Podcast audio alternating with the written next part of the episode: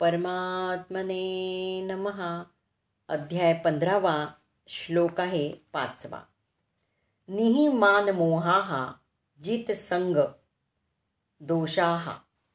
अध्यात्मनित्याः विनिवृत्तकामाः द्वन्द्वैः विमुक्ताः सुखदुःखसन्धेहि गच्छन्ति अमुडाः पदम अव्ययम तत्. जे खोटी प्रतिष्ठा मोह आणि असत संघापासून यु मुक्त आहेत ते नित्यत्व जाणतात. भौतिक वासनेतून मुक्त झाले आहेत तसेच सुखदुःखांच्या द्वंद्वापासून मुक्त झाले आहेत आणि मोहरहित होऊन परमपुरुषाला शरण कसं जावं हे जाणतात त्यांना या शाश्वत धामाची प्राप्ती होते. तर शरण जाण्याच्या विधीचं सुंदर वर्णन इथे करण्यात आलं आहे. सर्वप्रथम प्रातता पात्रता म्हणजे मनुष्यानं अहंकारानं मोहित होऊ नये. स्वतःला भौतिक प्रकृतीचा स्वामी समजून मिथ्या अहंकारानं उन्मत्त झाल्यामुळे भगवंतांना शरण जाणं त्याच्यासाठी कठीण असतं. वास्तविक ज्ञानाच्या अनुशीलनानं त्यानं जाणलं पाहिजे की प्रकृतीचे स्वामी आपण नसून भगवंत हेच प्रकृतीचे स्वामी आहेत. अहंकारापासून उत्पन्न होणाऱ्या मोहातून मुक्त झाल्यावरच तो भगवंतांना शरण जाण्यास प्रारंभ करतो. या जगामध्ये ज्याला मानसन्मानाची अपेक्षा आहे तो भगवंतांना शरण जाणं शक्य नाही. मोहामुळे अहंकार निर्माण होतो कारण मनुष्य येथे जरी येतो काही काळासाठी राहतो आणि नंतर निघून जातो. जरी मूर्खपणामुळे त्याला वाटतं की आपणच या जगताचे प्रभू आहोत. अशा रीतीनं ती परिस्थिती अधिकच जटिल बनवतो आणि सदैव कष्टच कष्टीच राहतो. संपूर्ण जग याच समजुतीनं चाललेलं आहे. भूमी ही मानव समाजाचीच असल्याचं लोक मानतात. स्वतःच मालक असल्याचा भ्रामक कल्पनेमुळे त्यांनी भूमीचं विभाजन केलं आहे. मनुष्यानं मानव समाजच या जगताचा प्रभू आहे या भ्रामक कल्पनेच्या अतीत गेलं पाहिजे. जेव्हा मनुष्य अशा भ्रामक कल्पनेतून मुक्त होतो तेव्हा तो समाज आणि राष्ट्र इत्यादींवरील आसक्तीमुळे उत्पन्न होणाऱ्या कुसंगापासून मुक्त होतो. या कुसंगामुळेच तो या भौतिक जगात बद्ध होतो. या संगदोषाचा त्याग केल्यावर त्यानं आध्यात्मिक ज्ञानाचा विकास केला पाहिजे. वास्तविकपणे आपल्या मालकीचं काय आहे आणि काय नाही हे त्यानं ज्ञानाच्या अनुशीलनाद्वारे जाणून घेतलं पाहिजे. अशा रीतीनं जेव्हा मनुष्याला यथार्थ वस्तुस्थितीचं ज्ञान होतं तेव्हा तो सुख आणि दुःख आनंद आणि विषाद इत्यादी स्वर द्वंद्वातून मुक्त होतो. तो पूर्णपणे ज्ञानमय होतो आणि नंतर भगवंतांना शरण जाण्यास समर्थ होतो. श्लोक आहे सहावा. न तत् भासयते सूर्य न शशांका न पावका. व्रत गत्वा न निवर्तन्ते तद्धाम परम त्या माझ्या परमधामाला सूर्य चंद्र तसंच अग्नी किंवा वीज प्रकाशित करत नाही. जे त्या धामाला पोहोचतात ते पुन्हा या भौतिक जगतात परत येत नाही. तर भगवान श्रीकृष्णांचं धाम आध्यात्मिक जगत जे कृष्णलोक आणि गोलोक वृंदावन म्हणून जाणलं जातं त्याचं हे वर्णन. वैकुंठ लोकामध्ये सूर्यप्रकाश चंद्रप्रकाश अग्नी आणि वीज यांची मुळीच आवश्यकता नाही. कारण तेथील सर्व ग्रहलोक हे स्वयंप्रकाशित आहेत. या साऱ्या विश्वामध्ये केवळ एक सूर्य स्वयंप्रकाशित आहे. परंतु आध्यात्मिक विश्वातील सर्वच ग्रहलोक स्वयंप्रकाशित आहे. त्या सर्व ग्रहांच्या दैदिप्यमान प्रकाशालाच ब्रह्मज्योती असं म्हणतात हे दैदिप्यमान तेज कृष्णलोक आणि गोलोक वृंदावनातून प्रसारित होतं. या झळझळीत तेजाचा काही भाग महत्त्वत्व भौतिक जगतानेही व्यापलेला आहे. या व्यतिरिक्त या प्रकाशमय विश्वाचा अधिकांश भाग वैकुंठलोक नामक असंख्य आध्यात्मिक गृहलोकांनी व्यापलेला आहे. आणि या गोलोक वृंदावन हे प्रमुख आहे. जोपर्यंत जीव या अंधकारमय भौतिक जगतात असतो, तोपर्यंत तो बद्धावस्थेत असतो. परंतु जेव्हा तो या भौतिक जगतरूपी विकृत प्रतिबिंबित वृक्षाला छेदून आध्यात्मिक विश्वास प्रविष्ट होतो, तेव्हा तो मुक्त होतो. नंतर तो पुन्हा या प्राकृत जगात परत येण्याची शक्यताच राहत नाही. बद्धावस्थेमध्ये जीव स्वतःला भौतिक प्रकृतीचा स्वामी समजत. असतो परंतु मुक्तावस्थेमध्ये तो आध्यात्मिक जगतात प्रविष्ट होऊन भगवंतांचा पार्श्व बनतो आणि त्या ठिकाणी सच्चिदानंद जीवनाचा उपभोग घेतो. वैकुंठ जगताबद्दलच्या माहितीमुळं मनुष्यानं मुग्ध झालं पाहिजे. त्यानं या सत्यतेच्या विकृत आणि मिथ्या प्रतिबिंबातून सुटका करून ते शाश्वत जगत प्राप्त करण्याची दृढ इच्छा केली पाहिजे. ज्याची या भौतिक जगतावर अत्याधिक आसक्ती आहे त्याला ही आसक्ती तोडणं अत्यंत कठीण आहे. परंतु जर त्यानं कृष्ण भावनेचा स्वीकार केला तर तो हळूहळू निरासक्त होण्याचा संभव असतो. कृष्ण भावनेला समर्पित झालेल्या संघाचा त्यानं शोध करावा आणि भक्तिपूर्ण सेवा कशी करावी याचं शिक्षण घ्यावं. या प्रकारे मनुष्य भौतिक जगाविषयीची आसक्ती भेदणं शक्य आहे. केवळ भगवी वस्त्र परिधान करून प्राकृत जगताच्या आकर्षणातून कोणी मुक्त होऊ शकत नाही. त्यानं भगवत भक्तीमध्ये आसक्त झालं पाहिजे. म्हणून बाराव्या अध्यायात सांगितल्याप्रमाणे भक्तियोग हाच वास्तविक वृक्षाच्या असत प्रतिबिंबापासून मुक्त होण्याचा एकमेव मार्ग आहे. या गोष्टीचा मनुष्यानं गांभीर्यानं विचार केला पाहिजे. चौदाव्या अध्यायात सांगण्यात आलं आहे की भक्तियोग हीच केवळ एकमेव शुद्ध आणि दिव्य विधी आहे. इतर सर्व प्रकारच्या विधी भौतिक प्रकृतीद्वारे प्रदूषित झाल्या आहेत. परमम हा अत्यंत महत्वपूर्ण आहे.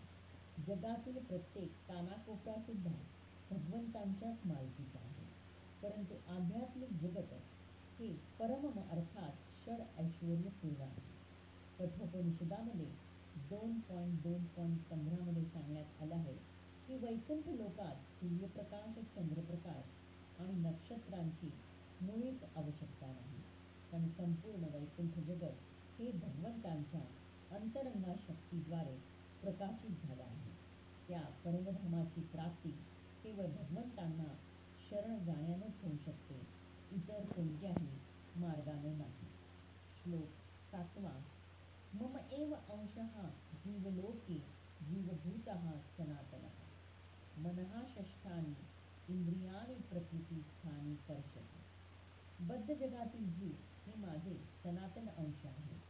बद्ध जीवनामुळे ते मनासही सहा इंद्रियांशी कठीण संघर्ष करत आहे तर इथे जीवाचं स्वरूप स्पष्टपणे सांगण्यात आलं आहे. जीव हे भगवंतांचे सनातन अंश आहे. असं नाही की बद्धावस्थेमध्ये जीव हा व्यक्तित्व धारण करतो आणि मुक्त झाल्यावर तो भगवंतांशी एकरूप होतो. जीव हे सनातन काळासाठी अंशच आहे. सनातन वैदिक प्रमाणानुसार भगवंत स्वतःचा विस्तार असंख्य रूपामध्ये करतात यापैकी प्रमुख विस्तारित रूपांना विष्णुतत्व असं म्हटलं जातं. तर दुय्यम किंवा गौण विस्तारांना जीवतत्व म्हटलं जातं.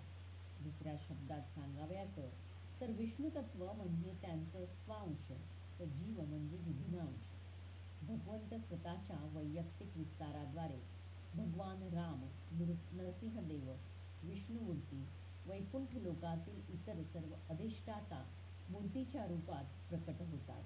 त्यांचे विघ्नांश जीव हे त्यांचे सनातन सेवकच असतात. भगवंतांचे स्वांश अर्थात त्यांची प्रधान रूप नित्य अस्तित्वात असतात. त्याचप्रमाणे त्यांना विघ्नांश असणाऱ्या जीवांनाही व्यक्तित्व असतं. जीव हे भगवंतांचे अंश असल्याकारणाने त्यांच्यामध्ये भगवंतांचे गुणही अंशरूपाने असतात. या गुणांपैकी स्वातंत्र्य हा एक गुण आहे. प्रत्येक जीवात्म्याला स्वतःचं वैयक्तिक स्वरूप आणि आंशिक स्वातंत्र्य आहे. या स्वातंत्र्याचा दुरुपयोग केल्यानं जीव बद्ध होतो आणि स्वातंत्र्याचा योग्य उपयोग केल्यानं तो सदैव मुक्त राहतो. या दोन्हीपैकी कोणत्याही स्थितीत तो भगवंतांप्रमाणे गुणात्मकदृष्ट्या सनातन आहे. मुक्त अवस्थेमध्ये तो या भौतिक बद्ध जीवनातून मुक्त असतो आणि भगवंतांच्या दिव्य सेवेमध्ये संलग्न झालेला असतो. बद्ध जीवनामध्ये त्याच्यावर त्रिगुणांचं वर्चस्व असतं आणि यामुळे त्याला दिव्य प्रेममयी भगवत सेवेचं विस्मरण झालेलं असतं. परिणामी या भौतिक जगतामध्ये आपलं अस्तित्व राखण्यासाठी त्याला अत्यंत कठीण संघर्ष करावा लागतो. मांजर कुत्री मनुष्य प्राणी इत्यादी जीवच नव्हे तर या प्राकृतिक जगताचे ब्रह्मदेव भगवान शंकर विष्णू इत्यादी महान नियंत्रकही भगवंतांचे अंश आहेत. ते सर्व अनित्य नसून शाश्वत आहे कर्षती म्हणजे संघर्ष करणे हे अत्यंत महत्त्वपूर्ण आहे. बद्ध जीव हा जणू काही लोखंडांच्या साखळ्यांनी बांधला गेला आहे. तो मिथ्या अहंकारानं बांधला गेला आहे. मन त्याला संसारात संघर्ष करण्यास भाग पडण्यास प्रमुख कारण आहे. जेव्हा त्याचं मन सत्वगुणामध्ये स्थित असतं तेव्हा त्याचं कर्म लाभप्रद असतं. रजोगुणामध्ये स्थित असतं तेव्हा त्याचं कर्म कष्टप्रद असतं आणि तमोगुणामध्ये असतं. तेव्हा तो शूद्र जीवयोनी भ्रमण करत असतो. तरीही या श्लोकावरून स्पष्टच आहे की बद्ध जीवावर मन व इंद्रियांसहित भौतिक शरीराचं आच्छादन आहे. जीव मुक्त झाल्यावर हे भौतिक आच्छादन नष्ट होते. परंतु त्याच वेळी त्याचा आध्यात्मिक देह त्याच्या मूळ स्वरूपात व्यक्त होतो. माध्य अनिंदायन श्रुतीमध्ये अशी माहिती आढळते. जेव्हा जीव या प्राकृतिक देहाचा त्याग करून वैकुंठ लोकात प्रवेश करतो तेव्हा त्याला त्याचं आध्यात्मिक शरीर प्राप्त होते. आणि आपल्या आध्यात्मिक शरीराद्वारे तो भगवंतांना समोरासमोर पाहू शकतो. तो भगवंतांची प्रत्यक्षपणे बोलू शकतो ऐकू शकतो आणि त्यांना तत्वत जाणू शकतो. स्मृतीवरूनही असं कळून येतं की वैकुंठ लोकामध्ये जीव हा भगवंतांच्या दिव्य शरीरसारख्या शरीरामध्ये वास करतो. शारीरिक रचनेचा विचार केल्यास भगवंतांचं विघ्नांश असणाऱ्या जीवांमध्ये आणि विष्णुमूर्तींच्या विस्तारांमध्ये मुळीच भेद नसतो. दुसऱ्या शब्दात सांगावयाचं तर भगवंतांच्या कृपेमुळे जीवाला मुक्तीनंतर आध्यात्मिक देहाची प्राप्ती होते. ममेशाहा म्हणजे भगवंतांचे अंश हे काही एखाद्या भौतिक वस्तूच्या तुटून पडलेल्या तुकड्याप्रमाणे नाही. आपण यापूर्वी दुसऱ्या अध्यायात जाणलं आहे की आत्म्याचे तुकडे करता येत नाही या अंशाला भौतिकदृष्ट्या जाणता येत नाही. जड पदार्थाचे तुकडे करून ते पुन्हा ज्याप्रमाणे जोडतात त्याप्रमाणे हा अंश नाही ही संकल्पना या ठिकाणी लागू होत नाही. सनातनी म्हणजे हा अंश शाश्वत आहे. दुसऱ्या अध्यायाच्या प्रारंभी असंही सांगण्यात आलं आहे की प्रत्येक देहामध्ये भगवंतांचा अंश उपस्थित आहे. जेव्हा हा अंश शारीरिक बंधनातून मुक्त होतो तेव्हा तो आध्यात्मिक विश्वातील वैकुंठ लोकामध्ये आपलं मूळ आध्यात्मिक शरीर प्राप्त करतो आणि भगवंतांच्या सानिध्याचा उपभोग घेतो. ज्याप्रमाणे सोन्याचे कण हे देखील सोनच असतं त्याचप्रमाणे जीव हे भगवंतांचे अंश असल्या कारणाने गुणात्मक दृष्ट्या भगवंता समानच आहे श्लोक आठवा आपण उद्या बघू.